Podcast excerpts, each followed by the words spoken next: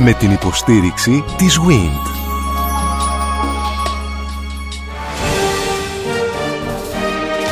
Γνωρίζοντας την ιστορία μας. Η ελληνική διατροφή από την προϊστορία μέχρι σήμερα. Μια σειρά ραδιοφωνικών ντοκιμαντέρ στον Sky 100,3. Καλώς ορίσατε στο τακτικό μας ραντεβού η αφήγηση της ιστορίας σε ό,τι αφορά στην ελληνική διατροφή ή στη διατροφή των ανθρώπων οι οποίοι κατοικούν σε αυτήν την γεωγραφική περιοχή την οποία ονομάζουμε Ελλάδα στο ελληνικό κράτος από το 7000 π.Χ. έως το σήμερα. Μπήκαμε στην περίοδο της Οθωμανικής κατοχής και της Ενωτοκρατίας. Πάντα επαναλαμβάνω για το σημείο αυτό που λέμε Ελλάδα, αλλά γενικότερα και για τη Βαλκανική, όπως και για τα παράλια της Μικράς Ασίας, γενικότερα για εκείνες τις περιοχές οι οποίες κατακτήθηκαν από τους Οθωμανούς. Αυτή την ιστορία της διατροφής σε αυτήν την περίοδο από το 1453 έως το 1821 την αφηγείται η κυρία Ελένη Αγγελομάτη Τσουγκαράκη, καθηγήτρια της ιστορίας του νεοελληνισμού στο τμήμα Ιστορίας του Ιωνίου Πανεπιστημίου, που διετέλεσε καθηγήτρια για να είμαι ακριβέστερος. Σας ευχαριστώ πολύ για την παρουσία σας. Θα ήθελα να μπούμε τώρα σιγά σιγά να μας περιγράφετε το πώς έτρωγαν οι άνθρωποι, πάντα με τον διαχωρισμό του πληθυσμού της υπαίθρου με τον πληθυσμό των ε, άστεων, τι έτρωγαν οι άνθρωποι επηρεασμένοι είτε από τις συνήθειες των Οθωμανών που ήταν και η κεντρική διοίκηση και το κράτος είτε από τις συνήθειες των ενετών στις περιοχές που ήταν υπό ενετική κατοχή. Οι διατροφικές συνήθειες είναι κάτι που δεν αλλάζει εύκολα και έτσι υπάρχουν ορισμένοι παράγοντες οι οποίοι επηρεάζουν τις διατροφικές συνήθειες των λαών. Στον ευρύτερο χώρο της Νοτιοανατολικής Μεσογείου για τον οποίο μιλάμε 500 περίπου χρόνια αν βάλουμε και την ετοκρατία η οποία αρχίζει πιο νωρίς από την τουρκοκρατία, από το 204, έχουμε τη συμβίωση διαφόρων λαών με διαφορετικές θρησκείες και διαφορετικές κουλτούρες. Και φυσικά αυτό καταλήγει στο να υπάρχει μια αμοιβαία αλληλεπίδραση στους λαούς που συμβιώνουν μαζί επί πολλά χρόνια. Τους άλλους παράγοντες ήδη τους έχουμε αναφέρει, δηλαδή το κλίμα, την παραγωγή, όλα αυτά που προκαθορίζουν κατά κάποιο τρόπο το τι έχει δυνατότητα να φάει ο λαός. Και φυσικά είναι και οι εισαγωγές, οι οποίες ποικίλουν ανά περιόδους ε, τι είναι δυνατόν και τι δεν είναι δυνατόν να γίνει. Επομένως, οι λαοί που ζουν σε αυτές τις περιοχές κουβαλάνε μαζί τους μια προκαθορισμένη διατροφική συνήθεια που ορίζεται είτε από τη θρησκεία είτε από την παράδοσή τους. Επειδή δεν θα επεκταθούμε ιδιαίτερα στους Οθωμανούς και στους Εβραίους, θα πούμε λίγα λόγια για αυτούς. Έχουν συγκεκριμένους τρόπους διατροφής. Παραδείγματος χάρη, όλοι ξέρουν ότι δεν τρώνε το χοιρινό, ότι το σφάγιο πρέπει να είναι κόσερ, όπως λένε, να έχει σφαγεί το ζώο με ορισμένο τρόπο και επομένως να έχει υποστεί μια επεξεργασία συγκεκριμένη πριν το φάνε. Ότι έχουν μια ιδιαίτερη Τούρκοι Οθωμανοί συμπάθεια στο ρύζι και επομένως τρώνε πολύ ρύζι. Θα σας διακόψω για λίγο. Το κρέας κόσερ είναι αποκλειστικά βόλιο ή μπορεί να είναι και αρνή, αλλά, αρνή, να, και αλλά να είναι το κομμένο με το του Πάσχα. Απλώς πρέπει να έχει γίνει η σφαγή και η επεξεργασία με έναν συγκεκριμένο τρόπο. Επομένως, μαζί τους κουβαλάνε τους περιορισμούς της θρησκείας τους, αλλά και τις συνήθειές τους. Οι Οθωμανοί Τούρκοι ήταν λαός ο οποίος ήρθε από τα βάθη της Ασίας δεν ήταν συνηθισμένο στο ψάρι, το ψάρι δεν του ήταν οικείο ούτε αγαπητό, σιγά σιγά έμαθε να το τρώει. Διότι κατοικούσε σε έναν τόπο παράδεισο Βεβαίως. μπροστά στο Βόσπορο Επομένως, που τα σιγά, ψάρια σιγά, άρχισε... είτε έρχονταν από τη Μαύρη Θάλασσα είτε μπαίναν από το Αιγαίο και Ναι. κυκλοφορούσαν. Άρχισε να τρώει και το ψάρι, επομένως αλλοιώνονται ή αλλάζουν και με τον ίδιο τρόπο και οι διατροφικές συνήθειες των Ελλήνων με κάποιο τρόπο επηρεάζονται από την άλλη κουλτούρα, ανάλογα με τον τόπο που ζουν και την επίδραση που υπάρχει. Η Ορθοδοξία δεν δημιουργούσε περιορισμούς στη διατροφή Η των θρησκεία, Ελλήνων. ναι, τώρα σε αυτό θα ερχόμουν, έχει σαφείς περιορισμούς και σαφείς επιδράσεις. Δηλαδή, για θρησκευτικούς λόγους έχουμε εκτεταμένες περιόδους νηστείας. Αυτό είναι το βασικό θέμα, το οποίο επηρεάζει όλους τους χριστιανούς και όχι μόνο στα μοναστήρια για τα οποία υπάρχουν πολύ συγκεκριμένοι διατροφικοί κανόνες, αλλά στα μοναστήρια οι διατροφικοί κανόνες κανονίζονται από το τυπικό τους, δηλαδή τον οργανισμό τους, που καθορίζεται είτε από τη διαθήκη του κτήτορα του ιδρυτή τους, είτε από κάποιο άγιο. Εν πάση περιπτώσει υπάρχουν σαφείς διατροφικές συνήθειες, περισσότερο ή λιγότερο αυστηρές, πάντοτε όμως με βάση του τι επιτρέπεται να φάει και τι δεν επιτρέπεται να φάει ο μοναχός. Η νηστεία είναι ένα πολύ μεγάλο θέμα για τους χριστιανούς. Την νηστεία την έχουν τα άλλα θρησκευτικά μουσουλμάνοι. δόγματα και οι μουσουλμάνοι που έχουν το ραμαζάνι τους και το μπαϊράμι τους. Είναι άλλου τύπου. Και οι καθολικοί έχουν κάποια νηστεία. Δεν είναι τόσο αυστηρές. Άλλο τα μοναχικά τάγματα που μπορεί να έχουν κάποια ιδιαιτερότητα. Αλλά στην Ορθοδοξία οι κανόνες της Είναι νηστείας πολύ συγκεκριμένοι πιο συγκεκριμένοι και, πιο, πιο σκληροί. εκτεταμένοι. Δηλαδή, χοντρικά είναι περίπου 160 μέρες το χρόνο, όχι με την ίδια αυστηρότητα. Έχουμε τις δύο Σαρακοστές, πριν από τα Χριστούγεννα και πριν από το Πάσχα, που είναι 40 μέρες, Τεσσαρακοστή και Τεσσαρακοστή. Έχουμε τη μεγάλη νηστεία του 15 της Παναγίας, έχουμε την νηστεία των Αγίων Αποστόλων, έχουμε συγκεκριμένες νηστείες του Σταυρού και Τετάρτη και Παρασκευή, στις οποίες υπάρχει αν κατάλυση ίνου, κατάλυση ελαίου, Τηρείται αυτό το πρόγραμμα. Τηρείται, τηρείται. Το τηρούν φτωχοί και, Και πλούσιοι. πλούσιοι. Οι άνθρωποι είναι θρησκευόμενοι και σε αυτό το πράγμα δεν αλλάζει η διατροφή τους. Απλώς ο πλούσιος έχει να φάει περισσότερο και καλύτερης ποιότητας ό,τι είναι να φάει. Ο φτωχός έχει να φάει λιγότερο ή τίποτα και κακής ποιότητας. Αυτή είναι η μεγάλη διαφορά. Αλλά τις νηστείες τις τηρούν στο βαθμό που μπορούμε να ξέρουμε. Ξεκινώντας με αυτό, έχουμε μια διατροφή μειωμένη σε πρωτεΐνες για το μεγαλύτερο μέρος του κόσμου. Έχουμε επίσης εργατόρες λιγότερες στη διάρκεια του έτους, διότι υποτίθεται ότι δεν πρέπει να δουλεύει στις μεγάλες εορτές ή οτιδήποτε. Αλλά, εν πάση περιπτώσει, η συνεπής τήρηση των νηστειών σημαίνει μια παράδοση η οποία κάνει τους ανθρώπους να τρώνε κυρίως λαχανικά, όσπρια, με λάδι ή χωρίς, διότι δεν σημαίνει ότι υπάρχει πάντοτε το λάδι. Παραδείγματος χάρη η καλλιέργεια της ελιάς δεν ήταν πάντοτε το ίδιο διαδεδομένη και σε όλες τις περιοχές. Εναλλακτικά χρησιμοποιείται και το σισαμέλαιο. Το χαλβά, παραδείγματος χάρη, τον κάνουμε σισαμέλαιο. Τρώνε περισσότερο ψάρι από κρέας. Η νηστεία έχει και ένα άλλο χαρακτηριστικό. Το ότι πλήττει περισσότερο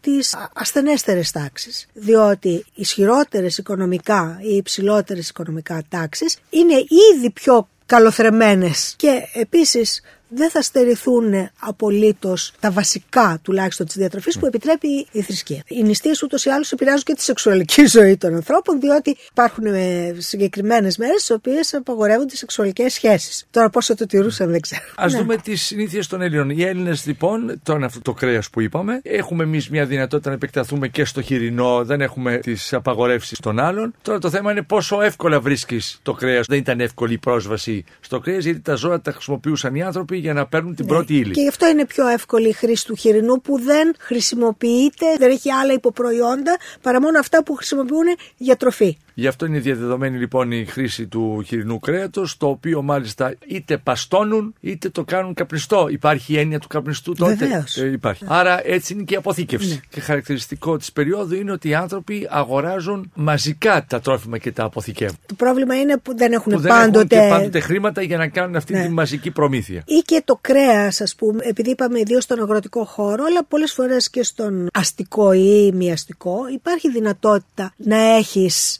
Επειδή έχεις ένα περιβόλι, έχεις, ε, είσαι στα περίχωρα, να τρέφεις ένα γουρουνάκι μικρό για να έχεις ένα σφάγιο σε ένα χρόνο, ξέρω εγώ, ή ένα πρόβατο Ναι. ή κάποιες ε, κότες. Είμαστε όμως προχωμένοι να δούμε ξεχωριστά το τραπέζι του φτωχού με το τραπέζι Φυσικά του υπάρχει έχοντα. μεγάλη διαφορά. Το τραπέζι του φτωχού είναι ένα όσπριο, κάποιο λαχανικό, κάποια σούπα, κυρία Τσουγκαράκη. Ναι, θα σας Ναι, πω ότι σε ναι. μεγάλο βαθμό που μας πληροφορούν οι πηγές, σε πολλά πράγματα η διατροφή είναι η ίδια όπως ήταν στην αρχαιότητα. Δηλαδή θα φάνε το ψωμί με το κρεμμύδι, το ψωμάκι με το τυρί, αν υπάρχει το τυρί, το σκόρδο, θα φάνε τα όσπρια τα οποία είναι η βασική τους διατροφή, τα χορταρικά, τα φρούτα που υπάρχουν στην περιοχή. Έχουμε δηλαδή τα προϊόντα της Ξηρούς γης. καρπούς. Ξηρούς καρπούς Εκεί εκεί, που που υπάρχουν. υπάρχουν. Βέβαια, παρενθέσεις θα πω, γιατί είναι ένα τρόφιμο και αυτό. Από τους Οθωμανούς κυρίως έρχεται η συνήθεια του να τρώνε τους πασατέμπους. Ξέρετε, αυτά που μασουλάνε συνήθως και τα οποία όταν τους δουν οι ξένοι ταξιδιώτες τους κάνει μεγάλη εντύπωση. Τους βλέπουν όλους τους ανθρώπους να μασουλάνε κάτι. Ναι.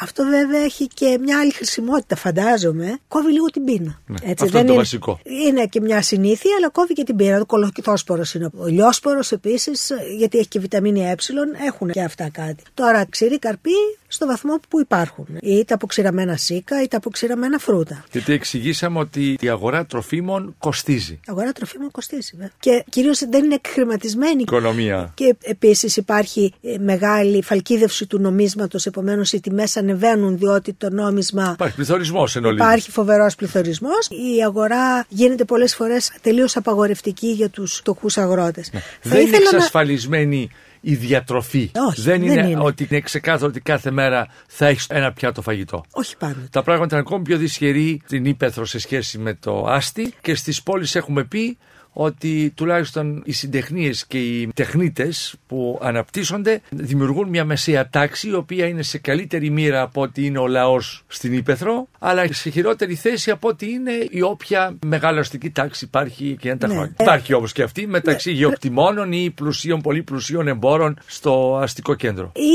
Ελλήνων γεωκτημόνων, γιατί υπάρχει και αυτό που αποτελούν τους προύχοντες της κοινότητας, αλλά είναι μια περιορισμένη αριθμητικά τάξη αυτή, δεν είναι στην Ήπεθρο μια ευρεία τάξη. Θα ήθελα να προσθέσω ότι επειδή υπάρχει μια συνάχεια στην παράδοση, είδατε άρχισε να μιλώ και για μια παράδοση που υπάρχει στους λαούς, υπάρχει αυτό που εμείς στο σχολείο το μαθαίναμε, αλλά τώρα δεν νομίζω ότι το ξέρει κανείς γιατί έχουμε μπει ή είχαμε μπει στην περίοδο της αυτονίας, είναι το λιτοδίαιτον των Ελλήνων. Και οι αρχαίοι Έλληνες ήταν λιτοδίαιτοι. Και οι Βυζαντινοί στο βαθμό που δεν μιλάμε για το παλάτι ή για κάποιες ακραίες και πολύ πλούσιες τάξεις. Ήταν λιτοδίαιτοι. Δεν έχουμε μια εικόνα ανθρώπων. Υπήρχε ο συμβαριτισμός, υπήρχαν κάποιες ακραίες εκδηλώσεις, αλλά ήταν εκδηλώσεις οι οποίες γενικά δεν τις έβλεπαν με καλό μάτι όπως τα λέγαμε Ναι. το σήμερα. λιτοδίαιτο καθόριζε και τον λιπόσαρκο Έλληνα, κατά ανάγκη ή όχι. Βεβαίως, οι πτωχές τάξεις παντού και όχι μόνο στην Ανατολή Ήταν λιπόσαρκες. ήταν λιπόσαρκες. Και γι' αυτό οι καλονοί ήταν οι ευτραφείς άνθρωποι. Γι' αυτό λέγανε το πάχος μου, το κάλος μου. Και το μοντέλο της γυναίκας, της ε, Αδ- αδύνατης, της- της λιπόσαρκης, του μοντέλου του σημερινού, αρχίζει από το 70 και ύστερα με την Τουίγκη, αν θυμάμαι καλά. Μάλιστα. Ενώ προηγουμένως Άλλωστε- η αρχόντισσα ήταν καλοθρεμένη. Άλλωστε και όλοι οι πίνακες της αναγεννήσεως και Εδώ, έως το- εδώ το- απεικονίζουν είναι το. την ευτραφή την- την- κυρία. την- Οι καλοθρεμένοι οι καλοθρεμένοι, άνθρωποι ναι. είναι το κάλος. Γιατί κάθε εποχή έχει τα δικά της μέτρα που θεωρεί το κάλος.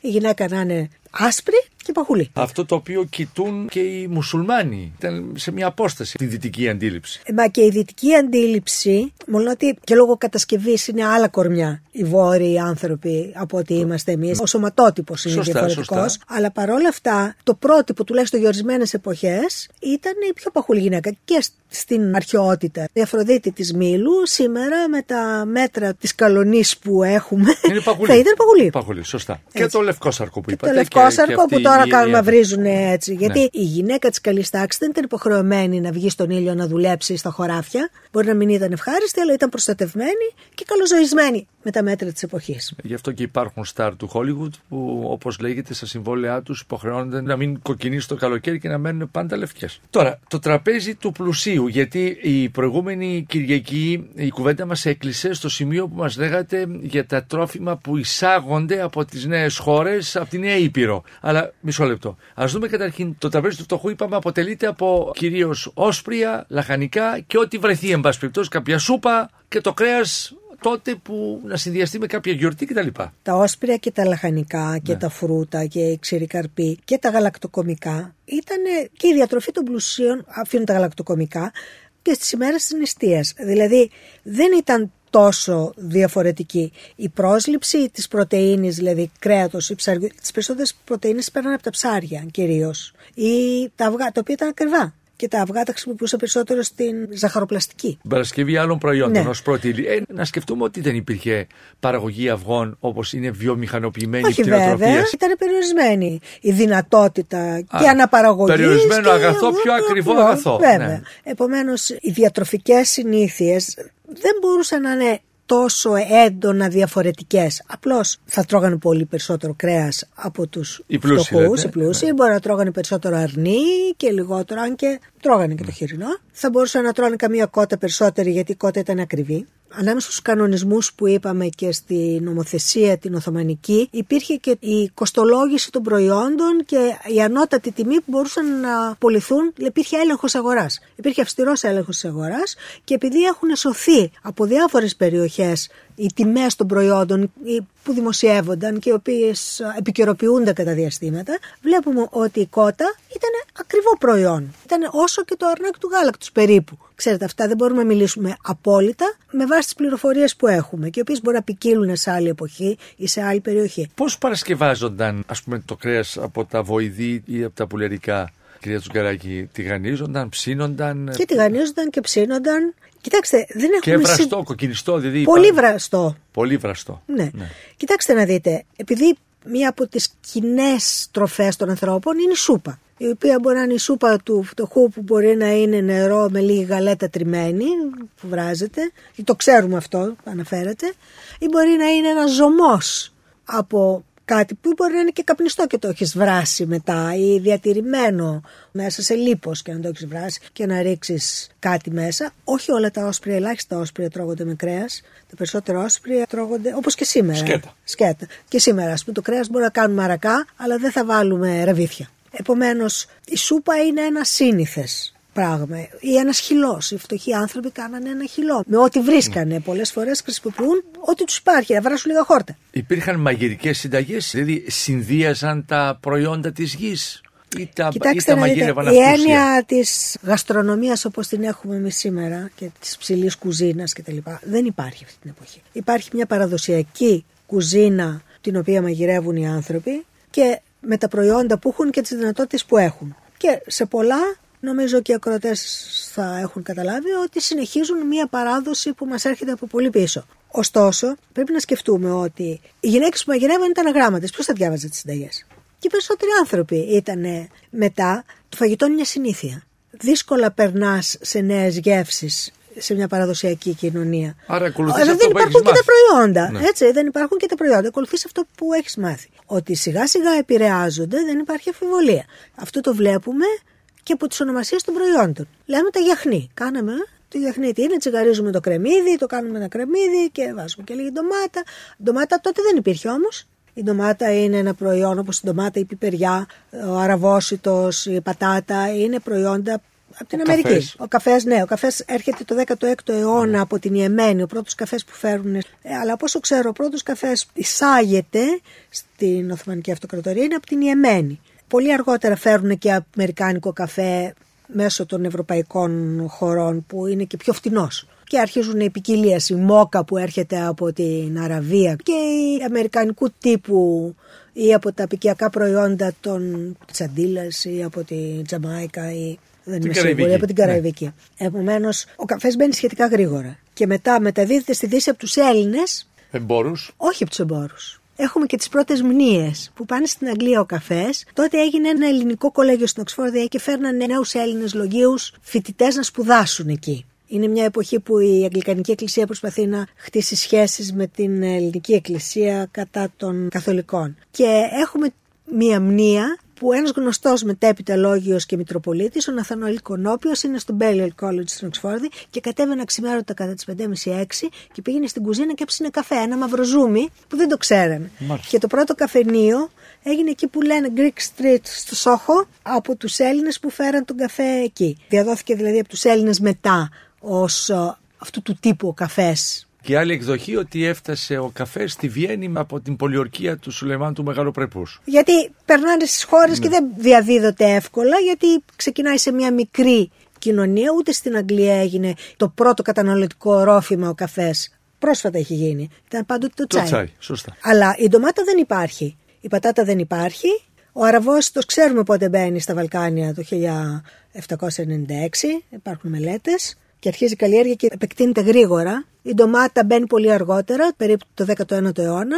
Την πατάτα τη φέρνει ο Καποδίστρια πρώτα γύρω στο 1800 στην Κέρκυρα και μετά ως κυβερνήτης μετά την Επανάσταση. Γιατί ήταν ένα πάρα πολύ φτηνό στην καλλιέργεια λαχανικό, το οποίο γινόταν και εύκολα, εύκολη καλλιέργεια και ήταν το κρέας του φτωχού. Και μόνο όταν έβαλε φρουρό Έτσι λένε, δεν το Έτσι ξέρω αν λένε, είναι αυτό- αλήθεια. αυτό δεν είναι αλήθεια, Δεν λέτε. ξέρω αν είναι Μάλιστα. αλήθεια. Εν πάση περιπτώσει. Ανευγή αξία, μάλλον δόθηκε κάποια αξία στην. Και επειδή στην είπα πατάτα. τώρα για τον αραβόσιτο, θα ήθελα να προσθέσω ότι το ψωμί, που είναι το βασικό προϊόν των ανθρώπων, το σταρένιο ψωμί ήταν κάτι που δεν το τρώγανε ο πολλής λαός. Ούτε στον ενωτοκρατούμενο χώρο, ούτε στον Οθωμανοκρατούμενο χώρο.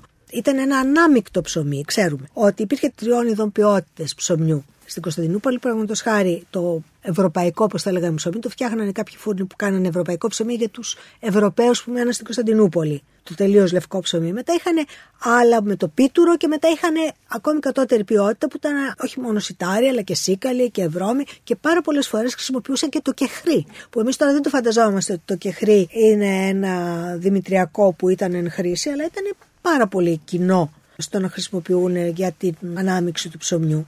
Επειδή με ρωτήσατε για τους τρόπους μαγειρικής, ξέρουμε ότι από τις ταβέρνες που υπήρχαν στην Κωνσταντινούπολη και οι οποίες ήταν πολύ ξεκάθαρα τεχνιακές, δηλαδή αυτοί που ήταν οι ψίστες που ψήναν το καλά κομμάτι και το Οπότε κρέας, μπαίνουμε στη φάση με τις ταβέρνες, κύριε Ε, Τσιγκαράκη; Πολύ νωρίς νομίζω, από όσο ξέρω. Από το 1500 δηλαδή. Ε, Κάπου το εκεί. 16ο αιώνα 16ο πρέπει να αρχίζει αιώνα. γιατί οι άνθρωποι που ζουν στην αγορά πρέπει να φάνε κάτι. Δεν είναι ταβέρνα που θα πάνε το βράδυ. Οι άνθρωποι το βράδυ για να τρώνε σπίτι τους, αλλά οι Είναι- είναι εργαζόμενοι καλύπτουν στην τις ανάγκες αγορά. τους, δηλαδή. Ε, ναι, για Είναι να ένα καλύπτουν τις μαγειριό που ανάγκες. Αυτό καλύπτει, μαγειριό- που ναι. τρέφει τους ανθρώπους που. Αλλά εργάζονται. βέβαια υπάρχουν καλύτερης ποιότητας που θα έχουν το κρέας το καλό, το ψητό. Είναι άλλοι που έχουν τα εντόστια. Ναι. Πατσάς, τα ποδαράκια, το κεφάλι. Ξέρετε, δεν έχουμε πει ως τώρα, πέραν από τον καφέ, τι έπιναν οι άνθρωποι, πώς συνόδευαν το φαγητό τους. Μόνο με νερό, κρασί, υπήρχε και τίποτα άλλο. Οι Έλληνε πίνανε παραδοσιακά κρασί, αλλά δεν έπιναν σε υπερβολή. Όπως και στην αρχαιότητα, το να είναι κανείς μεθυσμένος ήταν ντροπή. Αυτό είναι κάτι καινούριο για τα ελληνικά ήθη. Δηλαδή, υπήρχε και ύβρι στην αρχαιότητα. Αν θέλουν να πούνε ότι κάποιος δεν είναι πολύ με τα καλά του ή, εν πάση περιπτώσει, είναι ελαττωματικό, λέγανε Με θείον ο πατήρ σε έσπηρε. Γιατί θεωρούσαν ότι προκαλεί και κληρονομική βλάβη. Επομένως, το κρασί είναι βασικό προϊόν για τη διατροφή των Ελλήνων, αλλά πάντοτε με μέτριο τρόπο και συνόδευε τα φαγητά τους. Άκρατο το πίνανε, μπορεί όμως και να το αναμειγνύανε. Φυσικά, οι πολύ καλές ποιότητες κρασιού ήταν εξαγώγημες. Και επειδή η καλλιέργεια του αμπελιού και γενικά το κρασί ήταν πολύ εκχρηματισμένο, δηλαδή οι εργάτες, οι αμπελουργοί πληρωνόντουσαν όχι σε είδος αλλά σε χρήμα. Ήταν μια εποφελής καλλιέργεια για όσους είχαν ε, την εξαγωγή του κρασιού. Γι' αυτό έχετε διαχωρίσει και την εκχρηματισμένη οικονομία που ήταν ο λιγότερη σε σχέση με την ανταλλακτική οικονομία ή τη μη αμοιβόμενη. Ή τη μία αμοιβόμενη. Ναι, Ναι, με χρήματα. με χρήματα. Ναι. Μπορούσαν να πάρουν ε, σε είδος. Σε είδος. Ναι, ναι. Έτσι. Αυτό Έτσι- το ρακί που αναπτύσσεται στην. ε, Ρακί κάνουν παντού γιατί είναι ένα υποπροϊόν από τα τσάπουρα φτιάχνουν ρακί. Υπήρχε μπύρα. Μπύρα δεν υπήρχε με αυτή την έννοια. Οι Οθωμανοί, επειδή. Την έφερε ο ο- Φίξ όπως αργότερα, ξέρετε, ναι, ο ναι. συνοδός του Όθωνα. Για τους μουσουλμάνους απαγορεύεται η χρήση του υνοπνεύματος και γι' αυτό υπήρχαν και αυστηροί φόροι στο... Στη διακίνηση με στη των- διακίνηση. Ωστόσο δεν απαγόρευαν το να υπάρχει μια ταβέρνα που να πουλιάται κρασί, απλώς τους φορολογούσαν.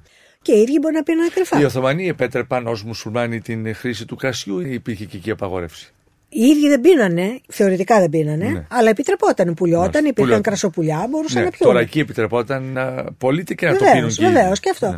Όχι, δεν το πίνανε γιατί ήταν ενόπνευμα. Α, και τώρα εκεί το δεν το έπιναν, ποτό που μάλιστα. επιτρέπεται είναι κάτι που λέγεται μπόζα και υπάρχει και σήμερα στην Κωνσταντινούπολη Βεβαίως. καταστήματα. Είναι ένα είδος μπύρας. Από κρυθάρι ή από ένα τέτοιο δημητριακό παράγεται. Δεν έχω πιει ποτέ.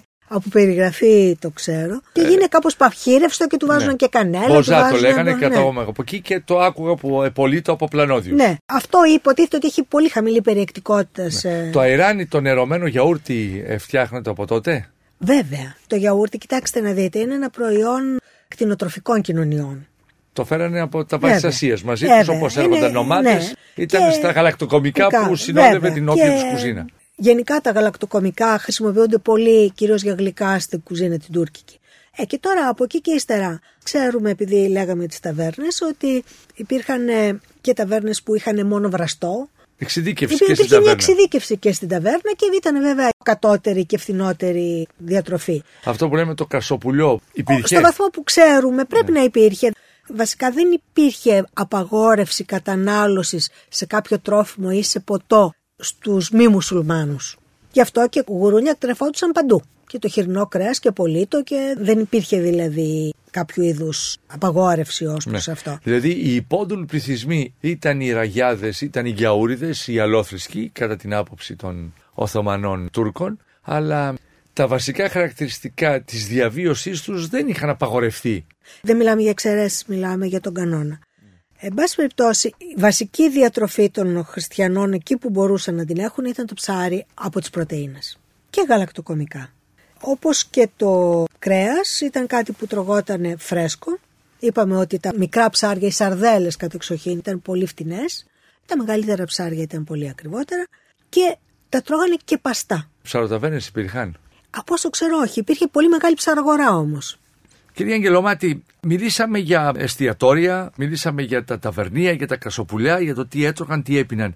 Εάν έπρεπε να περάσουν από κάποια πόλη και να μείνουν ή ταξιδεύοντας προς την Ήπεθρο, είχαν κάπου να μείνουν οι άνθρωποι. Η έννοια πανδοχείο, ξενοδοχείο αρχίζει να λειτουργεί. Βέβαια, υπήρχαν πάντοτε καταλήμματα και υπάρχουν και στο βάθη της Ανατολής. Οι ταξιδιώτες που παίρνανε μέρες στα καραβάνια ή μεταγωγέ χρειαζόντουσαν όχι μόνο κάτι να περάσουν τη νύχτα, αλλά και ασφάλεια. Και επομένως υπάρχουν τα καραβάν σεράι και τα χάνια.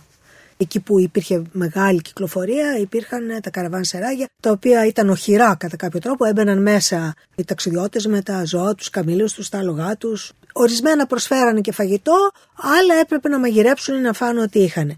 Και σε όλη την περιοχή της σημερινής Ελλάδας, κατά μήκος του δρόμου, υπήρχαν στα περισσότερα σημεία χάνια για τη διανυκτέρευση των ταξιδιωτών κάποια που προσέφεραν και κάποια βασική διατροφή, άλλα που τα λέγανε ξεροχάνια που απλώς ήταν ένα κατάλημα.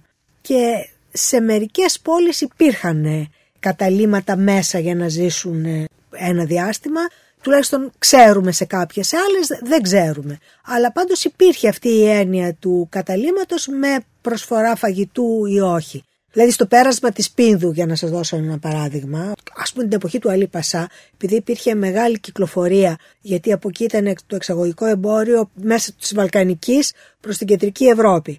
Εκεί υπήρχε μια σειρά που τα ξέρουμε ποια ήταν, χάνια, τα οποία ήταν και επικερδή, δηλαδή γιατί με το κρύο, με το χιόνι και τα ζώα έπρεπε να ξεκουραστούν, όπως υπήρχαν και ταχυδρομικοί σταθμοί που ήταν δημόσιοι, τα Μεντζέλ Χανέ, για να ξεκουράζονται τα άλογα και οι επίσημοι απεσταλμένοι της κεντρικής κυβέρνησης, οι τατάριδες όπως τους λέγανε, που μεταφέραν την επίσημη αλληλογραφία. Υπήρχαν δηλαδή τέτοιου είδους μικρές μονάδες για τους ταξιδιώτες. Πώς να φανταστούμε το οδικό δίκτυο; Η γενική αρχή είναι ότι ακολουθούν την πεπατημένη. Δηλαδή, εκεί που υπάρχει ήδη από την αρχαιότητα ένας δρόμος, ο οποίος είναι ο δρόμος ο πιο εύκολα βατός για να πας από τη μία μεριά στην άλλη, από το ένα μέρος στο άλλο. Παράλληλα όμως υπάρχουν και εναλλακτικοί δρόμοι, διότι μπορεί να υπάρχουν πλημμύρες το χειμώνα, μπορεί να υπάρχουν γέφυρες ή να μην υπάρχουν γέφυρες. Υπάρχουν καλοκαιρινοί δρόμοι και χειμερινοί δρόμοι που ακολουθούν οι ταξιδιώτες. Εν πάση περιπτώσει, δεν κλείνουν εύκολα οι επικοινωνίες παρά μόνο σε εξαιρετικά κακό καιρό. Είναι όμως δύσκολες. Η έννοια ταξίδι δεν μπορούμε να φανταστούμε ότι υπάρχει ένα ψυχή όπως ταξιδεύουμε Όχι, δεν υπάρχει αυτή η ναι. έννοια. Ναι. Αυτή η έννοια είναι το ταξίδι το τουριστικό ή επαγγελματικό που συνδυάζεται με την περιήγηση των Ευρωπαίων. Για τους ανθρώπους της εποχής αυτής θα μπορούσε κατά κάποιο τρόπο να θεωρηθεί εν μέρη τέτοιου είδους ταξίδι αυτό που πηγαίνουν στη Δύση. Ή επίσης το, το άλλο που είναι θρησκευτικός τουρισμό. Ναι, γιατί εκεί πηγαίνουν για θρησκευτικούς λόγους, να γίνουν χατζίδες, όπως πηγαίνουν και στη Μέκα οι μουσουλμάνοι. Και είναι ένα ταξίδι που θέλουν να το κάνουν μια φορά στη ζωή τους τουλάχιστον. Αυτό είναι ναι. σύνηθες. Σας διέκοψα την ώρα που μιλούσατε για τα ταξίδια προς την Δύση. Υπάρχουν ταξίδια στη Δύση τα οποία γίνονται για διάφορους λόγους. Ένας από τους λόγους είναι για σπουδή, στα ξένα πανεπιστήμια και δεν υπήρχε πανεπιστήμιο στην Οθωμανική Αυτοκρατορία. Άλλος λόγος είναι το εμπόριο. Και τρίτος λόγος είναι η ζητία. Δηλαδή ένα είδος εράνου, η ζητιανιά. Που είναι ένα είδος εράνου πολύ συνηθισμένος την εποχή αυτή σε ανθρώπους, σε μοναστήρια, σε οργανισμούς, όπως και ένας έρανος που γίνεται σήμερα, που μπορεί να είναι για να εξαγοράσει κάποιος το παιδί του ή τη γυναίκα του που έχει πιαστεί σκλάβα από τους πειρατές, που μπορεί να είναι για να χτιστεί ένα μοναστήρι που έχει γκρεμιστεί, που μπορεί να είναι για το Πατριαρχείο που πάσχει και έχουμε τέτοιου είδους ταξίδια ζητίας. Υπάρχουν και αρκετές εργασίες δύο-τρεις ας πούμε γι' αυτά, αλλά αναφέρονται από όλες τις πηγές που μπορεί να φτάσουν στην Αγγλία, να φτάσουν στην Ισπανία. Πολύ συχνά πηγαίναν στην Ορθόδοξη Ρωσία. Να για συλλέξουν. Ελεημοσύνη. Ναι. Επέτες δηλαδή, να κάνουν επαιτίε. αλλά αυτό είναι οργανωμένο και πατριάρχες πηγαίνουν. Μα είχε πάει και ο έρμος ο Μανουήλ, ένας πολύ συμπαθής αυτοκράτορας, ο Μανουήλ ο παλαιολόγος, που είχε πάει ένα μεγάλο ταξίδι στη Δύση, ζητώντας χρήματα για να μπορέσει να αντιμετωπίσει την, την τουρκική επιμέλεια. Ναι, ναι. ναι να μας πείτε περί της γαστρονομίας και τους οδηγούς μαγειρικής και τις πρώτες μεταφράσεις που έγιναν. Επειδή μας είπατε προηγουμένως ότι οι περισσότεροι άνθρωποι δεν ήταν εγγράμματοι, για ποιες συνταγές μαγειρικής να μιλήσουμε; Οι άνθρωποι μαγείρευαν με τον παραδοσιακό τρόπο, οι μάγειροι μαθαίναν μέσα στις συντεχνίες τους, οι γυναίκες μαθαίναν από τις μανάδες τους και δεν υπήρχε αυτή η έννοια του να κάνουμε haute cuisine, ας πούμε, και υψηλή μαγειρική, μαγειρική. κτλ. Επίσης νομίζω ότι πολλοί θα ήταν, αν κρίνω από την εμπειρία που έχω από τους μεγάλους ανθρώπους που ξέρω, δεν ήταν πρόθυμοι μέχρι πρόσφατα να, αλλάξουν να, τη αλλάξουν τη διατροφική συνήθεια. Ήξεραν ένα φαγητό και το θέλουν όπως Και το αυτό το θέλουν όπως το ξέρουν. Η πρώτη μετάφραση που ξέρουμε στον ελληνικό χώρο και η οποία έχει εκδοθεί από την κυρία Ματθαίου έγινε το 1828 και εκδόθηκε στη Σύρα. Και αυτή είναι από την Ευρώπη φερμένη. Επίσης αν ενδιαφέρει να πω ότι η λέξη γαστρονομία είναι μια λέξη αρχαία η οποία έχει εξαφανιστεί. Γι' αυτό το αναφέρω κιόλας αυτή την περίοδο, γιατί δεν υπάρχει αυτή η έννοια. Το ξέρουμε ως γαστρολόγος, γαστρολογία από ένα αρχαίο βιβλίο του Αρίσταρχου. Μετά από εκεί το πήρανε γαστρονόμος, γαστρολόγος, το κάνανε γαστρονομία οι Γάλλοι και έρχεται ως αντιδάνειο μετά. Στο τέλος 1888-89 πρωτοεμφανίζεται η λέξη γαστρονομικός και 1899 νομίζω γαστρονομία στην ελληνική απόδοση πλέον. Οι μεταφράσεις δεν ήταν συνηθισμένες, γιατί δεν υπήρχε και αρκετό ενδιαφέρον πάνω σε αυτά. Συνεπώς είναι κάτι πια που θα το συναντήσουμε όσο προχωρεί ο 20ο αιώνας. Πολύ αργότερα, που οπότε. Πια ναι. διαφοροποιείται και εντελώς και η, κοινωνία η αλλάζει. ελληνική κοινωνία. Άρα δεν είναι κάτι που απασχολεί την περίοδο για την Όχι. οποία εσείς μας μιλάτε τώρα και μας περιγράφετε, δηλαδή στα χρόνια της τουρκοκρατίας. Μπορεί να είχαν της... πλουσιοπάροχα γεύματα, να πα... ναι. υψηλές τάξεις να παρέχουν κτλ. Αλλά μέσα σε ένα παραδοσιακό πλαίσιο. Και αυτού του είδους η παραδοσιακή μαγειρική έχει μείνει και στο λεξιλόγιο μας μέχρι σήμερα. Λέμε για κεφτέδες που είναι και οφτέ, λέμε για γιαπράκια, λέμε για γιαχνί, λέμε για καπαμά, λέμε για σουτζουκάκια.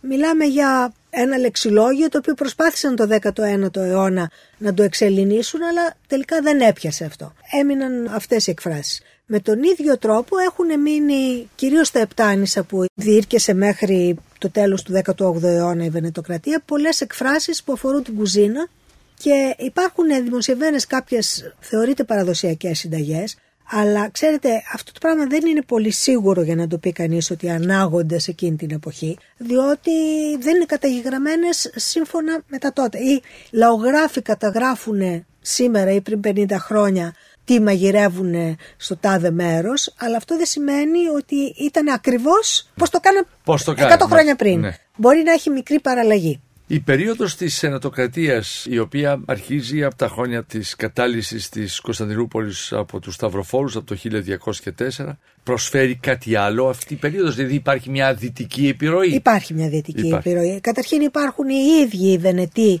οι άλλοι δυτικοί οι οποίοι ζουν στην Κωνσταντινούπολη. Όχι, όχι στην Κωνσταντινούπολη, ζουν στην Κρήτη, και στη Βενετία. Συμφωνεί, ναι, ναι, ναι. Όταν την Οι οποίοι επικαθορίζουν και τις οποίοι... των ανθρώπων. Όχι απαραίτητα, αλλά ξέρετε γίνεται μια ζήμωση.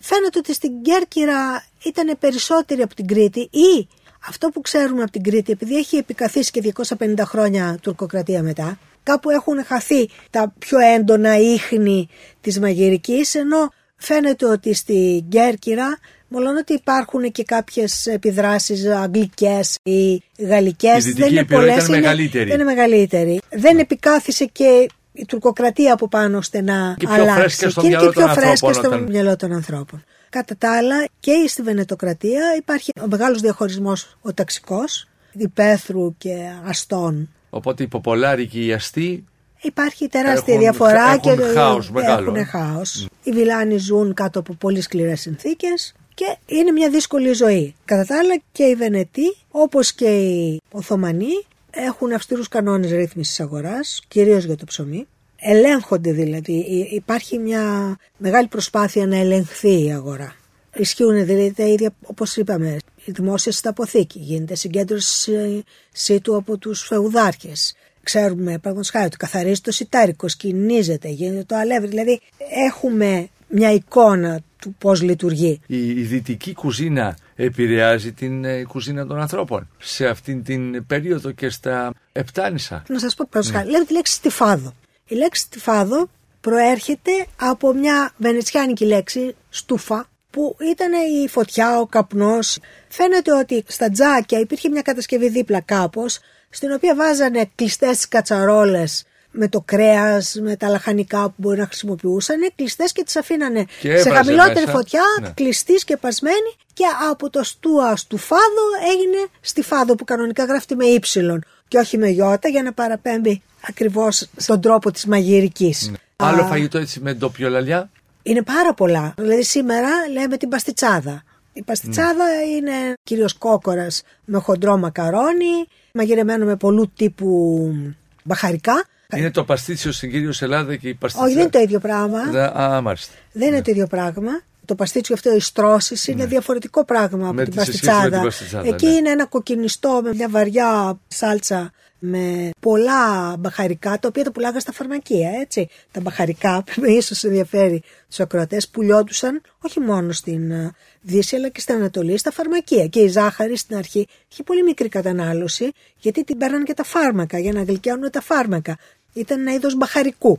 Και η καλύτερη συνταγή για τα μπαχαρικά που χρειάζονται για την παστιτσάδα το παίρνουν από κάποιο πολύ γνωστό φαρμακείο που υπάρχει ακόμη στην Κέρκυρα. Υπάρχει το σοφρίτο, υπάρχουν διάφορες παραλλαγές σαλτσών, σάλτσα μπιάνκα που λένε, σάρσα μάλιστα τη λένε, μπιάνκα που κάνουν ψάρι με άσπρη σάλτσα ή το μπουρδέτο. Υπάρχει ένα βιβλίο που δίνει πάρα πολλές συνταγές. Δεν ξέρω πόσο αυθεντικές είναι. Μπορεί να ήταν αυθεντικές ε, τον καιρό της γιαγιάς της κυρίας που τα έκανε. Δεν ξέρω τι άλλες επιρροές έχουν γιατί δεν είναι σύγχρονες με την περίοδο αυτή, για να ναι, μπορώ να μιλήσω. Πάντως μεταξύ υπηρετικής Ελλάδος υπάρχει διαφορά στην και νησιού όπως είναι η Κέρκυρα και τα άλλα προς τα κάτω εννοώ. Τα ναι. υπάρχουν διαφορές. Υπάρχουν διαφορές. Μόνο ναι. ότι επειδή υπάρχουν και πολλοί υπηρώτες οι οποίοι έχουν μετακινηθεί και εγκατασταθεί στα Επτάνησα διαχρονικά, υπάρχουν και συνταγές της υπηρετικής χώρας προς τα εκεί. Ναι δηλαδή στα Επτάνησα. Βέβαια, είναι, είναι μια αντίληψη, είναι οποία, άλλη αντίληψη. Στην οποία η σφραγίδα της Δύσης είναι, είναι ορατή. ορατή. Και στη διατροφή, πέραν από την πολεοδομία, πέραν από τον τρόπο κατασκευής των σπιτιών, από τον χρωματισμό των, των σπιτιών, προφανώς τη μουσική, τα γράμματα. Ε, Υπάρχει μια άλλη και κουλτούρα. μια άλλη κουλτούρα. Γιατί και η κουζίνα είναι μια μορφή, είναι μια κουλτούρα. Στην Κρήτη δεν είναι τόσο σαφές αυτό. Υπάρχει ένα απομνημόνευμα ενός ευπατρίδη κριτικού, ο οποίος το 17ο αιώνα μετά την πτώση του Χάνδακα και την κατάληψή του από τους Τούρκους έζησε στην Ιταλία, ο οποίος αναθυμάται τη ζωή του στην Κρήτη και ανάμεσα σε αυτά λέει και τα φαγητά που τρώγανε και πώς τα κάνανε και την αυθονία που υπήρχε. Δεν δόθηκε ευκαιρία να πούμε ότι στα κρεατικά που τρώγανε, οι υψηλές τάξεις, περιλαμβανόταν και πολύ κυνήγι βέβαια. Ίσως είναι ευνόητο, απλώς θα έπρεπε να αναφερθεί ότι το κυνήγι ή κάποιο είδους κυνήγι ήταν μέσα στην διατροφή των κρεάτων που μπορούσαν να έχουν. Τι είδος ήταν το κυνήγι, πουλερικά ή και. Ανάλογα τι υπήρχε. Παραδείγματος χάρη ο Ιωάννης Παπαδόπουλος που γράφει αυτά, τα έχει γράψει στα ελληνικά βέβαια. Μιλάει για το πώς πιάνανε με τα δίχτυα τα τριγώνια. Εν πάση περιπτώσει, τις διάφορες μορφές κυνηγιού που Πώς ε, εγκλώβιζαν τα πουλιά. Πώ εγκλώβιζαν τα πουλιά, πώς τα κάνανε. Δίνει πολλές λεπτομέρειες πώς φτιάχνανε τα καπνιστά πράγματα. Δηλαδή τα χειρομέρια, τα ζαμπόνια, τα σύγλινα, τα καπνιστά φιλέτα. Γιατί αυτά ήταν πολύ χρήσιμα γιατί τα τρώγανε όλο το χρόνο. Και η γράφη είπατε στα Ιταλικά. Γράφει στα Ιταλικά, έχει γίνει μια μετάφραση πολύ καλή στα Αγγλικά και έχει εκδοθεί το κείμενο Αγγλικά και Ελληνικά. Ότσιο λέγεται και είναι οι αναμνήσεις του από την ε, ζωή του στην Κρήτη. Που όμως όλα αυτά χάθηκαν στη συνέχεια ακριβώς επειδή επικράτησαν οι Οθωμανοί στην Κρήτη. Κοιτάξτε, ορισμένα ναι. πράγματα, παραδείγματος χάρη, ο τρόπος κατασκευής των Αλλαντικών έχει ομοιότητες. Δεν μπορεί να γίνει με πολύ διαφορετικούς τρόπους. Δεν είμαι και ειδική για να ξέρω πώς ακριβώς γίνονται διάφορες ποικιλίες. Αλλά φαίνεται ότι ήταν κάτι πολύ σύνηθες γιατί δίνει πολλές λεπτομέρειες πάνω σε αυτό και τις τρώσεις πώς τα βάζανε και τι άλλα πράγματα. Κυρία Αγγελομάτη, νομίζω ότι έχουμε καλυφθεί σε ό,τι αφορά στην περίοδο αυτή, αλλά σας παρακαλώ πολύ, η περίοδος του 21 χαρακτηρίζεται από ακόμη μεγαλύτερη ένδυα. Έτσι. Δεν είναι η περίοδος επαναστάσεως ενώ σε ό,τι αφορά στη διατροφή. Όταν έχουμε μια εμπόλεμη κατάσταση, οποτεδήποτε υπάρχει μια εμπόλεμη κατάσταση, αυτό σημαίνει ότι καταστρέφονται οι καλλιέργειες, ότι οι άνθρωποι πολύ δύσκολα μπορούν να συνεχίσουν τη ζωή τους με φυσιολογικούς ρυθμούς, είναι σχεδόν αδύνατο, ότι υπάρχουν πολλοί πρόσφυγες, ότι μπορεί να υπάρχουν και επιδημίες πρόσθετες οι άντρες λοιπόν δεν μπορούν να καλλιεργήσουν. Κοιτάξτε, αυτό δεν είναι τόσο πρόβλημα, υπάρχει, γιατί οι γυναίκες καλλιεργούσαν παραδοσιακά. Ναι, ναι. Αλλά στην πράξη δεν είναι εύκολο να γίνει. Επομένως, τα στρατεύματα υπάρχουν πρόβλημα πώς θα τραφούν και γι' αυτό πολλοί άτακτοι φεύγουν. Άμα δεν έχουν να τους δώσουν γαλέτα, παξιμάδι, φεύγουν. Και είναι ένα από τα βασικά προβλήματα του ανεφοδιασμού, έστω σε κάποιο βαθμό των μαχητών. Η ανταμοιβή σε τρόφιμο πρέπει να είναι. Κάτι έπρεπε να τους δώσουν να φάνε, διότι άμα τρέχουν στα βουνά, γι' αυτό πολλές φορές γίνονται και πλιάτσικο. Και πολλές φορές υπάρχει και δυσκολία και μέσα στις πόλεις. Οι άνθρωποι τρέφονται με μεγάλη δυσκολία. Είδαμε και στο ντοκιμαντέρ του Sky πώς έρχονται νεαροί γιατροί από το Χάρβαρντ να γνωρίσουν εδώ την Ελλάδα και βγαίνουν μέσα από τις σπηλιές. Ήταν πολύ χαρακτηριστική σκηνή πώς βγαίνουν από τις σπηλιές γυναίκες κυρίως και παιδιά οι οποίοι είναι απολύτως πεινασμένοι. Δεν υπάρχουν οι άνδρες, είτε έχουν πεθάνει είτε είναι στον πόλεμο και αυτοί οι άνθρωποι είναι τρογλωδίτες, ζουν μέσα στις σπηλιέ. Και να μην πούμε για τις ακραίες καταστάσεις που ζουν σε πολιορκίες όπως το Μεσολόγγι και τα λοιπά. Ναι, ναι. Αλλά είναι στα όρια της επιβίωσης. Ναι. Άρα η διατροφή επανέρχεται με την αποκατάσταση του μιας ελληνικού κράτους, μιας, μιας κάποιας επιστροφής φυσιολογικής ζωής. Ναι. Βέβαια να πούμε ότι σε ορισμένα νησιά, δηλαδή έχουμε Κασομούλης διηγείται ότι είχε πάει κάποια στιγμή στην Άξο και στην Άξο μια κυρία εκεί επειδή η υψηλή κοινωνία ήταν απόγονη των Φράγκων και είχαν δεσμούς με τη δυτική κοινωνία και τους κάνει ολόκληρο τραπέζι και φαΐ που αυτός το βρίσκει κουραστικό και βαρύ και στο τέλος πάει για ύπνο. Δηλαδή υπάρχουν περιοχές οι οποίες δεν έχουν κακοπάθει ή κάποιες τάξεις που ακόμη μπορούν σε κάποιο βαθμό να τραφούν σύμφωνα με την προηγούμενη παράδοση. Και το κάνουν που παρότι είχαν, η Ελλάδα είναι σε πόλεμο. Ναι, κοιτάξτε, ναι. βέβαια δεν μπορούσαν όλοι, αλλά φαίνεται ναι. ότι κάποια, Υπάρχουν κάποιοι λίγοι που μπορούν ακόμη να ζήσουν μέσα σε αυτή τη. Κυρία Ελένη Αγγελομάτη Τσουκεράκη, σας ευχαριστώ πάρα πολύ. Εγώ για την παρουσία σας και την ευκαιρία που μου δώσετε να συζητήσω ένα τόσο ενδιαφέρον θέμα. Ευχαριστώ πάρα πολύ. Εάν σας άρεσε το ραδιοφωνικό ντοκιμαντέρ που μόλις ακούσατε, μπείτε στο sky.gr κάθετος podcast και γίνετε συνδρομητής. Περιμένουμε όμως και τα σχόλιά σας ή ακόμα καλύτερα την κριτική σας στα iTunes. Η δική σας κριτική στα iTunes θα βοηθήσει και άλλους Έλληνες σε όλο τον κόσμο να ανακαλύψουν τα νέα podcasts του Sky και να γνωρίσουν την ιστορία μας. Κυρίες και κύριοι, γεια σας. Για την εκπομπή συνεργάστηκαν Παρουσίαση Άρης Πορτοσάλτε Παραγωγή Τζένι Πupulίδου Επιμέλεια εκπομπής Αθανασία Χατζή. Η ηχογράφηση και η τεχνική επεξεργασία έγινε από τους ηχολήπτες του Sky 100,3 Με την υποστήριξη της WIND